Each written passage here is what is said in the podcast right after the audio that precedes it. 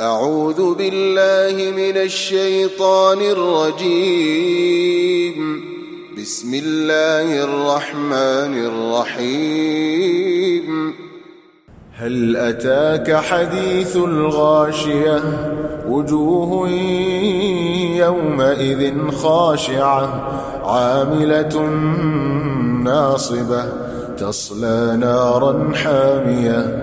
تسقى من عين آنية ليس لهم طعام إلا من ضريع لا يسمن ولا يغني من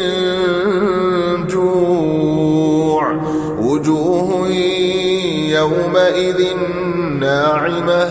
لسعيها راضية في جنة عالية لا تسمع فيها لاغية فيها عين جارية فيها سرر مرفوعة وأكواب موضوعة ونمارق مصفوفة وزرابي مبثوثة